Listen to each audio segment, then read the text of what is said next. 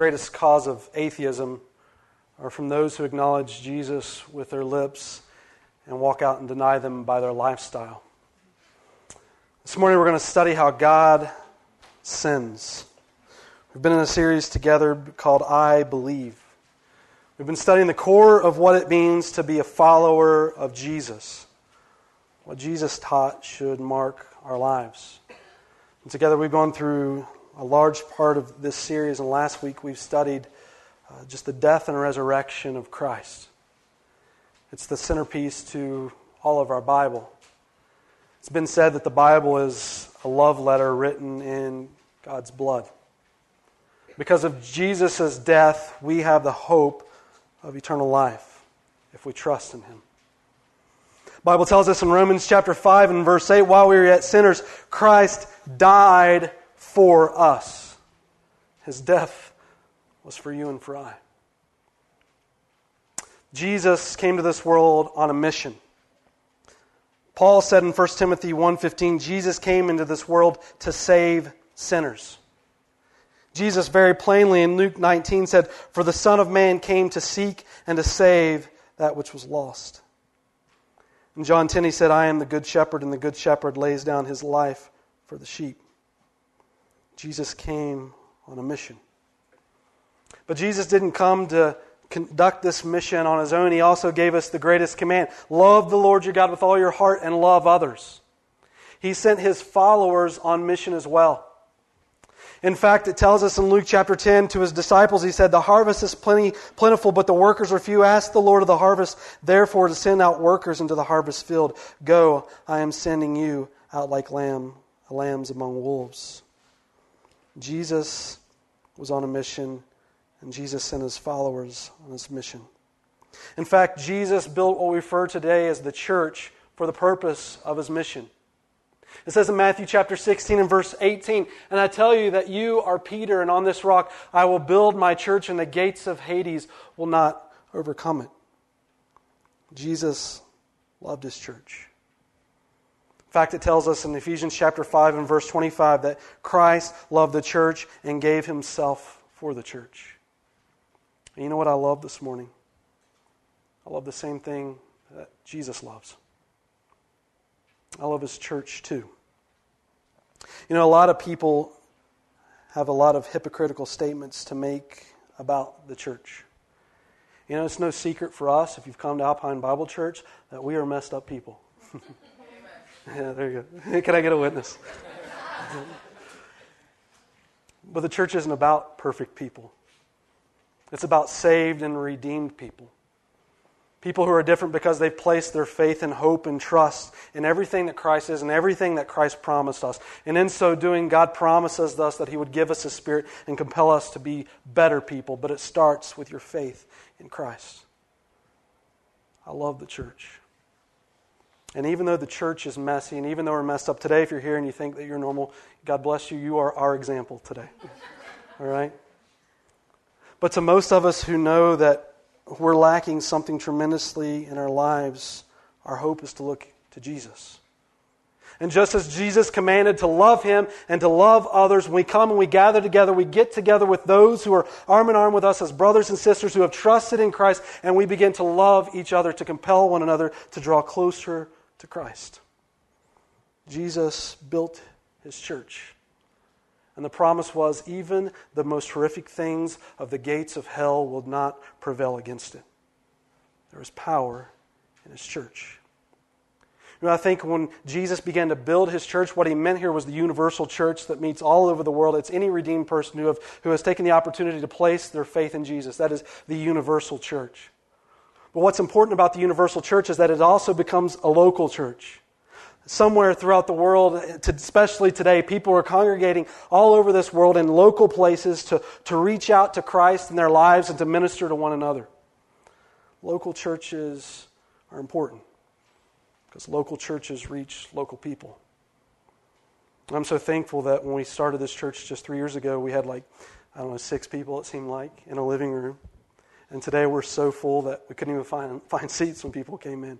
To those who are new, just know in the next few weeks we'll be knocking down this wall and expanding our facility. We've per- rented the building next to us, so, so we're going to be squished for a little while longer. but the local church reaches local people. You know, I'm, I'm one of those that believe you can't do church on your own. In fact, when God built his church and promised that the gates of hell would not prevail, he also promised us that he would give each and every one of us specific gifts, abilities to serve. You know what gifts, the word gifts, is meant to suggest to us? They're intended to be given away. God gives you gifts to give away. And you can't do that in your own home at your own time. It requires you to get with a, a body of believers, each having different gifts and serving one another. Christ has given his life for this. Christ believes in the local church. Christ desires for us to go into this world and share the love that he has for other people. And it tells us in Matthew chapter 28 and verse 19, he looks at all of his disciples and says, after his resurrection, therefore go and make disciples of all nations. You know very simply what the purpose of the church is it's to make disciples, committed followers of Jesus. We're not a church of legalism uh, in fact, I hate legalism. I'm wearing jeans today. Sport your jeans when you come, right? or whatever if it makes you feel comfortable. But it's about Jesus. It's not an invitation to religion, it's about Jesus. Jesus gave his most simply, simplistic command at the end of his life. He said, Go into this world and make disciples.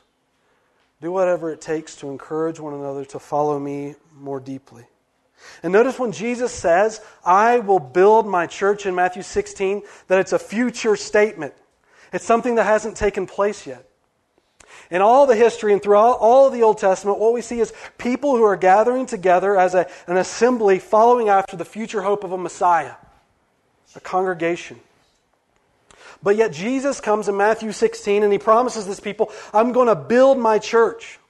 I will build it. It's something that hasn't been done yet. There's something significant that will mark it differently than any other people who longed for the Messiah in the past. Question is, what was it?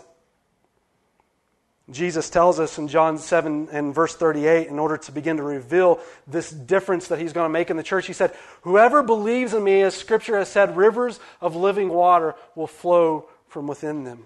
He's not talking about using the restroom here, right?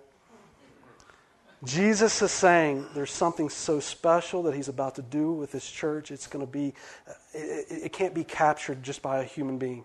That when God works this miracle in your life, it's just going to flow out of yourself just naturally. What's he talking about? I want these rivers of living water flowing from me. What in the world is Jesus going to do differently that hasn't been done in the past? And he tells us in the very next verse by this he meant the Spirit, whom those who believed in him were later to receive. Up to that time, the Spirit had not been given since Jesus had not been glorified. So when you read the Old Testament, one of the things that you find is the Spirit of God is active. He comes and indwells people to carry out specific tasks for a period of time, but the Spirit would then leave. But when Jesus comes to this earth, and after Jesus is glorified, the Bible tells us that Jesus would send His Spirit to dwell within all of us. Israel would have to go to the temple to worship and see God and, and witness um, his miraculous signs. But the Bible tells us in this passage of Scripture that Jesus was going to send something special. In 1 Corinthians 3.16, it goes on to say, Do you not know that, that you are the temple of God, that the Spirit of God dwells in you?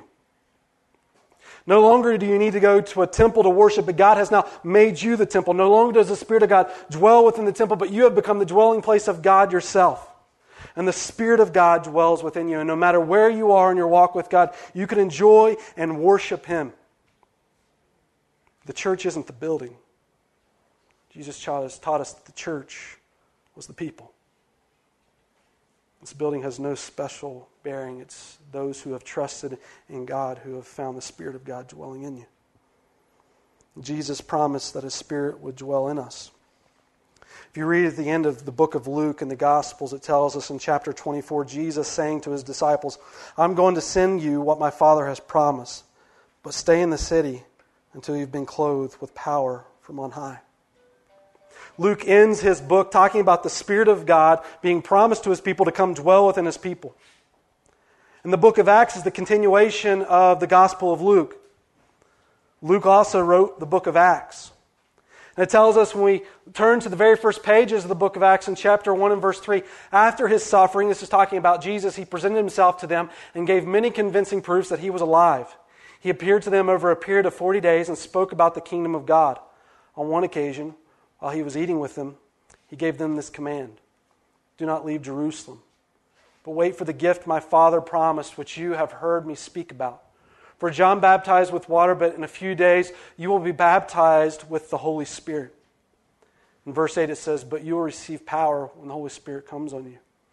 And you will be my witnesses in Jerusalem and in all Judea and Samaria and to the ends of the earth. You know, the book of Acts is simply how the Spirit of God indwelled the people of God to do the work that God has called them to do. God has given us all specific gifts to serve Him. And as soon as the Spirit of God comes and dwells within the people of God to conduct his ministry, it tells us Peter stands up and begins to preach the first sermon that's given in the book of Acts. It says, But Peter, taking his stand with the eleven, raised his voice and declared to them, Men of Judea and all you who live in Jerusalem, let this be known to you, and give heed to my words. Verse 22 Men of Israel, listen to these words Jesus the Nazarene, a man attested to you by God with miracles and wonders and signs, which God performed through him in your midst, just as you yourselves know. Verse 36 in the same sermon, Peter goes on to say, Therefore, let all the house of Israel know for certain that God has made him both Lord and Christ, this Jesus whom you crucified. And in verse 41, this was the result. Those who accepted his message were baptized, and about 3,000 were added to their number that day. Anybody look at the enormous growth? I don't know what we would do if that ever happened here. 3,000 people as the church just listened to the Spirit of God and began to share the message of Jesus throughout the world. In chapter 2 and verse 41, that's how it concludes. But when you get to verse 42, it starts to describe to us this church that was born. It says in verse 42 they were continually devoting themselves to the apostles' teaching. What made them a church is that they were in God's Word into fellowship. They were fellowshipping with one another. They were breaking bread or having communion with one another. They were praying, it tells us in verse 33, or 43. Everyone kept feeling a sense of awe. It's a sense of, of worship. And many wonders and signs were being taken place to the apostles. And all those who had believed were gathered together like a church and had all things in common, and there was unity. It says in verse 45, and they began selling their property and possessions and were sharing them with all as anyone might have need. I don't, I don't know where we get I do know where we get this, but in, in giving to the church 10%, I'm, I'm always comfortable talking about giving, by the way, because this church does not give me a paycheck, okay?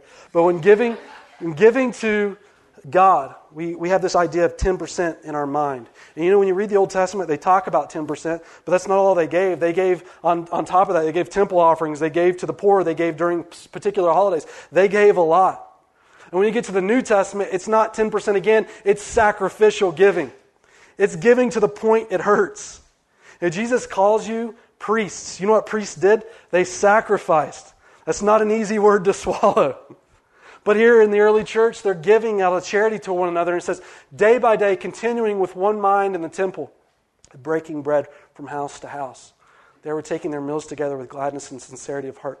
Church never ended. When they left Sunday morning, they thought about what Jesus wanted on Monday. And 47, praising God and having favor with all the people, and the Lord was adding to their number day by day those who were being saved. And you thought 3,000 was amazing. These people continued to show this river of living water coming from their lives, and people were so attracted to this that they came to know Christ. That is an amazing church. In fact, people call that the perfect church. If my back wasn't hurting today, I would do the perfect church cheer for you, followed by a triple backflip. I'm just kidding. It's a, it's a quadruple. it, anyway, I don't, I don't get all that. This is the perfect church. You know what people tend to do when they come to this passage of Scripture? Especially guys like, like me three years ago when we wanted to start a church in Lehi. They're like, okay, this is the perfect church. We want to model our church after the perfect church. Let's make a checklist of everything that we need to do to be the perfect church, right? And so they begin to make the list. Let's see, they, they prayed. Do we pray? Check. They listened to the apostles' teaching. Did we do that? Check. They uh, gave. Did they give? Check. Did, did they take communion? Check. And they would just go down the checklist. Do you know that this church, when this started in Acts chapter 2, they did not know that they were the perfect church. They didn't know that thousands of years later, people would read this passage in the scripture and say, Look, this is the perfect church. You know what they knew? And all that they knew is that they saw Jesus come back from the dead. And they trusted in him.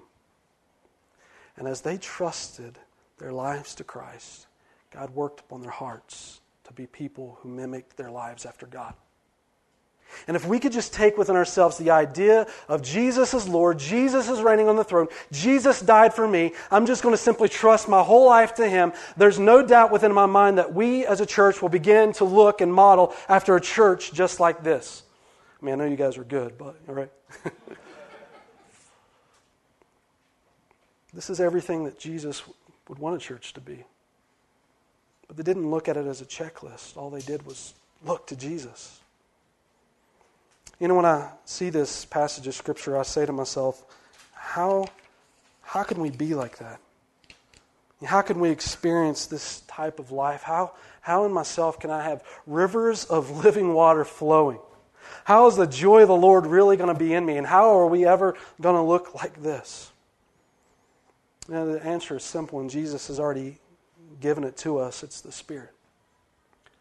God wants all of his believers to be spirit led. I'm going to give a little bit of a warning to this because people make this mean some crazy things, okay? And it doesn't mean that I'm making it mean crazy things.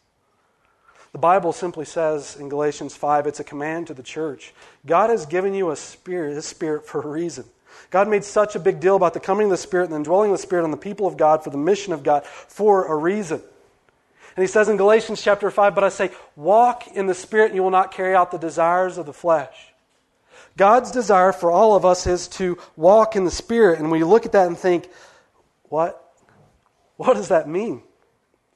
You know, as a young kid, my uncle, who uh, was pretty young as well, I remember he was probably 18, 19 years old. I, I thought he was like, as a little kid, he looked like he was 40, 50 to me, right? I turned 30 this week, and now 50, 40, that doesn't seem very far off. But um, I remember as a kid, we would go sleigh ride together. He would take us out in the snow or bobsledding, whatever you want to call it. I I don't know. But, but I remember when the snow was real deep as a kid, we had to hike up this enormous hill uh, to, to go down. And I would follow, always follow behind him. And I always look for where his footsteps were because the snow was too deep and too difficult for me to walk in up the hill. And everywhere his footstep was, I would take a kind of a jump to, to make it into that next step. I was following in his steps. I was walking in his steps. The Holy Spirit is like a GPS system to our lives. The Holy Spirit leads our lives. He directs our lives. It's as if He's in front of us taking those steps in the snow, and we as people look to where He's directing our lives and simply place our foot in those marks because we find as believers it's much easier to walk that way. Any of you ever trusted in Christ as your Savior and spent some time in your life then walking away from Jesus and just found life unsatisfactory? Anyone ever come to know the Lord and then all of a sudden decide to go do something sinful and just feel so guilty about it? It's because the Spirit of God is working on your heart and in your life. He says in Ephesians, don't be drunk with wine because that will ruin your life. Instead, be filled with the Holy Spirit. What God desires is just a, a small portion of your life. Sometimes I, am afraid that when we come into life, we look at it like this I'm going to get my job and my career, I'm going to have my kids and my family, I'm going to get my little bit of God, and I'm going to have my retirement, and everything's going to be okay. But the way that God describes it for our lives is that we fill ourselves with everything that God is, and we look at life in light of God. We look at life in light of the direction He desires for us to go. How do we walk in the Spirit? I'm going to give you two ways that we follow the Spirit's leading in our lives this morning. I'm going to give you two ways that we ignore the Spirit's leading in our lives. And when we walk out of here, we're going to do everything that God wants us to do. right? Amen? Okay, good. Okay. That's good. It tells us in, excuse me, John chapter 16 and verse 7. Jesus is talking about the coming of the Holy Spirit, teaching his disciples what it will be like. He does this for three straight chapters chapter 14, chapter 15, and chapter 16. What's it going to be like, Jesus, if you're promising this, us the Spirit? What's it going to be like when He's directing our lives? It tells you, But I tell you the truth, it is to your advantage that I go away, for if I do not go away, the Helper will not come to you. But if I, I go, I will send him to you. Concerning sin, because they do not believe in me. I kind of skipped a thought there by skipping verse 8, but Jesus says the reason the Spirit is coming is because of sin. And he says, because they do not believe in me. Now, God doesn't mention verse, in verse 9 sin because he wants us to feel guilty. God mentions in verse 9 sin because he wants us to find hope in Christ. And he's saying to us the first thing the Spirit of God is going to do when he starts working in your life is point you to salvation in Jesus. Rather than living for this, this world for yourself and living in this world in sin, God's got a whole different program plan for your life. God has this relationship that you haven't even begun to tap into and experience the, the rivers of living water. And when that Spirit of God comes into your life, you begin to trust in Him. Believe means trust. A total dependence on everything that God has promised you. You look to Him. Paul said it this way I beseech you, brothers, by the mercies of God, that you lay down your life as a living sacrifice to Him. You don't trust God with a part of your life, you trust God with all of your life. It says in verse 13, But when He, the Spirit of truth, comes, He will guide you into all truth, for He will not speak on His own initiative, but whatever He hears, He will speak, and He will disclose to you what is to come. Second thing the Spirit of God does in our lives is it shares with us truth. It gives us truth. And let me give you a warning. This is where a lot of people connect the Spirit of God with a different kind of spirit. The Bible tells us in 1 John chapter 4 and verse 1, brothers, believe not every spirit because many false prophets have gone into the world. Meaning there are people out there, false prophets, teaching things that are by a spirit, but it's not God's spirit. In fact, it tells us in Corinthians that, the, the, that Satan can appear as an angel of light. Meaning, when God or when someone comes in to deceive your life away from God, they're doing it as light. It looks appealing. Satan does not run into people's lives with pitchforks in hand. That is way too obvious. That's just for Halloween. Satan comes into your life to deceive you. In fact, in Peter it says, 1 Peter 5, it says, to devour you. He wants to eat you alive. The Bible tells us in, first, in John chapter 4 and verse 24 that we shall worship him in both spirit and truth. The Spirit of God works collectively with the truth of God to direct our lives. Jesus prayed in John 17, sanctify them through truth. Thy word is truth. Jesus very simplistically pointed to us the identity of what truth was his word. We've gone through together in this series, how do we know we can trust the Bible? So I don't want to do that again, but just to simply say, God's word is truthful or it isn't. And if God's word's truthful, the rest of truth isn't. The Spirit of God directs you to His truth. How do you know the Spirit of God is working in your life? He, he directs you to God's Word.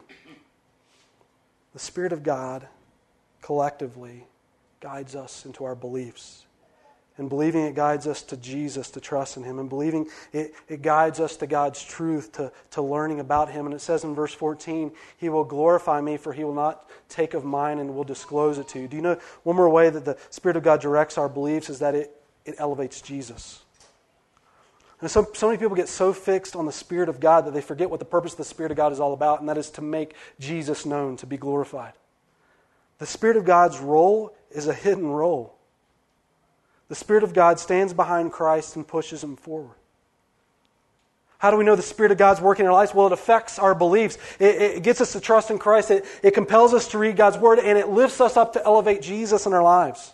That's how the Spirit of God works. It affects our beliefs, but second of all, the Spirit of God affects our living. It says in Galatians chapter 5 and verse 16, But I say, walk in the Spirit. Now, the deeds of the flesh, which are opposing the Spirit, are evident, which are immorality, impurity, sensuality, idolatry, sorcery, enmity, strife, jealousy, outbursts of anger, disputes, dissensions, and factions, envy and drunkenness, carousing, all these things of which I forewarn you, just as I have forewarned you, that those who practice such things will not inherit the kingdom of God. Those are things that oppose the Spirit, but he goes on to say this is what the Spirit is. The fruit of the Spirit is love it's joy, it's peace, it's patience, it's kindness, it's goodness, it's faithfulness. Against such things there is no law. The Spirit of God directs our lives. The Spirit of God changes our beliefs. How do we know the Spirit of God is working in us? Your character begins to change to model after His Spirit. Jesus tells us that His goal for us in the life of, of a believer is to conform us to the image of His Son. And when the Spirit of God works within our lives, we begin to live a particular way that suggests the Spirit of God is dwelling within us. And you know what the Spirit of God desires us for, to do with this is to live it out. Anyone can love someone who's lovable, anyone can be patient with those who are patient around you. But when the Spirit of God is working, you love those who are unlovable. You're patient with those who are impatient. You're gentle with those who are rough. The Spirit of God, when He works in our lives, He begins to direct our beliefs. And as He directs our beliefs, He challenges our hearts to live in a particular way. This is how we know the Spirit of God works in our life. And you know, it makes total sense to Jesus' greatest command love the Lord your God with all your heart, believe in Him, and love others. Live it out.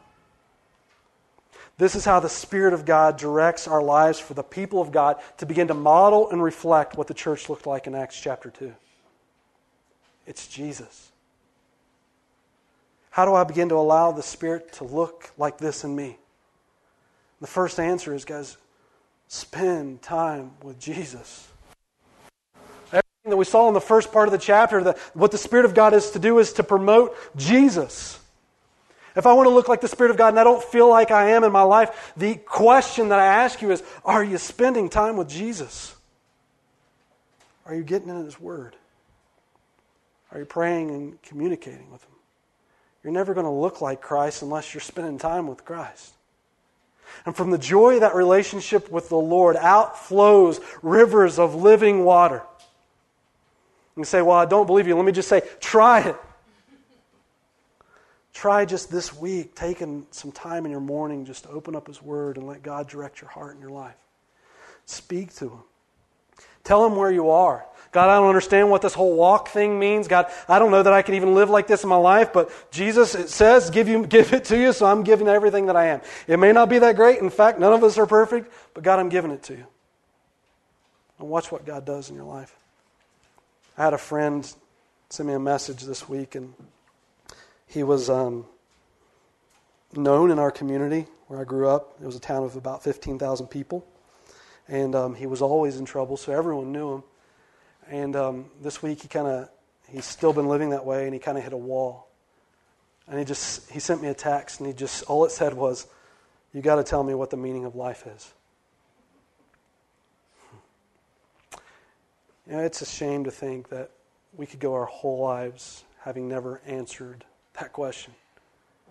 We just kind of live day to day, float around. We got our little God in us, but as far as the overall meaning to life, who knows and who cares? But God tells us that He's given us His Spirit for a greater purpose than just living for day to day.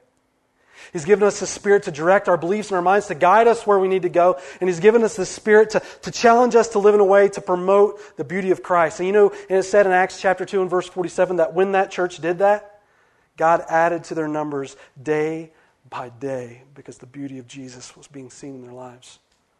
So let me leave with these last two thoughts for us. Bible tells us what a following after Christ lives. I don't even want to deal with that.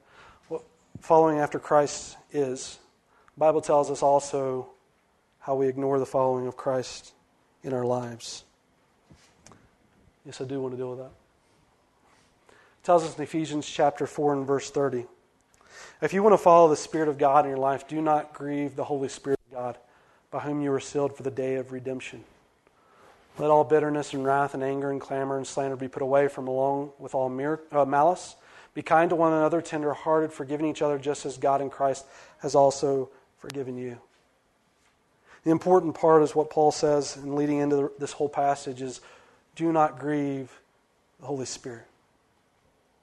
You're coming today and you're saying, you know, I've been trying this Jesus thing out and it's not working in, in my life, maybe the answer for you this morning is you're grieving the Holy Spirit.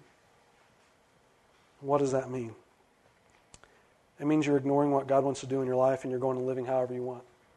It's as if you're hearing everything about God and you're saying, in a biblical sense, to hell with it. That's grieving the Holy Spirit. When God directs in your heart to do one thing and you decide just to go do something totally different, don't expect the Spirit of God just to feel like living water within you. In fact, Revelation tells us that Jesus spews lukewarm Christianity out of his mouth. Jesus wants all of you, not a part of you. Jesus wants all of you. And when you give all of him to you, the promise to him, excuse me, the promise is that that living water will just flow forth in your life. Do not grieve the Holy Spirit of God. It tells us, and look in verse 31, that what that looks like. It's the person that's just going out and doing whatever they want. They're getting angry at everybody who wrongs them. They don't care about anybody else, just their wrath and their vengeance and their justice. But in verse 32, it says, here's how you know the Spirit of God's working there is unity. Eh, there's a church, how big are we? I don't know, 75, 80 people this morning? You know what we could have present among us? Unity. Tolerance, but disunity. The Bible tells us the Spirit of God is not working in that moment. It tells us instead to be kind to one another. When other people wrong you, man, turn the other cheek. I think someone said that, right? I believe that was Jesus. Tenderhearted, forgiving each other, just as God in Christ has also forgiven you. Look, people are going to wrong you. You've wronged Jesus. And rather than smack you upside the head, He loved, He forgave. You want the Spirit of God to work, it's got to start with unity and loving each other. That's where God works. Don't grieve the Holy Spirit. He tells us in the last verse don't quench the Holy Spirit. Yeah, I think this is a verse for those who say, you know, I've given my life to Jesus, but I'm just, I'm not finding that joy. What's quenching the Holy Spirit? Anybody ever been real thirsty? Quench that thirst. You know, you're supposed to drink Gatorade in that situation. But you quench that thirst. You ever been in a place in your life where you thought the Spirit of God was directing you to do something, and then you didn't? You ever been in that place in your life where you just feeling your heart being compelled to give it over to God, but you just want to hold on to it so bad? That's quenching the Spirit. It's not about directly sinning against God, it's also about just ignoring God. The Bible talks about sin of omission and commission sins we do deliberately and sins that we do not deliberately. We just simply ignore. Israel made sacrifices for those sins because God uh, thought both were important. Both were sins in his eyes. I can think just before we were about to start this church, I was back east visiting some other churches, letting them know we're going to create this cool, awesome church in Lehi. Lots of people are going to come. We're going to love it. It's going to be great. Be just like Acts 2. And I walked into Walmart. It's where everyone goes. And, and I saw a high school friend of mine walking in, and he looked like he had had the worst day of his life. And I remember I was in the middle of a conversation with Stacy, and she looked down an aisle, and then all of a sudden, I was, next thing I know, I'm standing right in front of him. I don't have any idea why, but as soon as I saw him, I just felt compelled by God just to walk over there. And without even realizing I was walking over there, next thing I know, I'm right in front of him. And I just said hi to him, and he looked at me like he wanted to kill me. and um, and I, was, I stood back and I said, Do you remember who I am? And he said, Yeah. And that was all he said. So I continued to speak, and he never spoke another word. And I I've done something wrong some point to this guy in his past. I forgot what it was. He's still remembering that right now. I don't know what that is. But, um, you know, I felt so compelled by God to go talk to him. And then he looked so dissatisfied by my presence that I just left. A day later, my mom called and said, Hey, do you remember that guy that you went to high school with, that you grew up with? I mean, he was my friend through elementary school, middle school, high school. I was like, Yeah, I, remember him. And she said, Well, um, I just heard um, he took his life yesterday. Right after I got done talking to him, he went home and ended his life. And in that moment, I grieved the Holy Spirit. Jesus came to this world on a mission, and he didn't do it alone. He has sent the Spirit of God to work on the people of God to do the ministry in this world to share his love. There are two ways we do that as a church family. First, we do that with each other. We come here and we minister through God's Spirit and unity and love with one another. But we don't just focus on our church. It's just as important to God as this church as it is the people outside of these walls. In our lives, we should look for a couple of ways to get engaged. We should come here to church and see God, where do you want me to serve? If you've asked that question you've been new here and you just want to get your feet wet, there are plenty of places to do that. We need ushers on Sunday morning. This morning we had a handful trying to figure out what we are going to do with the nursery because we've got people sick. Today, you guys don't know this, but this place was running like crazy until we got the service started today because we were short so many people. There are ushers to serve. There's hospitality ministry, which Kara leads. There's nursery and toddlers, which um, Raquel leads. There's the facility care, which Marissa leads. Hey, will you guys raise your hands for a minute? Kara's back here. Marissa's right here. Raquel is sick. Um, TJ, is TJ here? I think she, her kids were, okay. Oh, thank you, TJ. She can hear me. Thank you, TJ. she does meal care teams, which, you know, that it's, it's been such a blessing with our church. If we're going to reach the city for Christ, we need to care for the people in the city.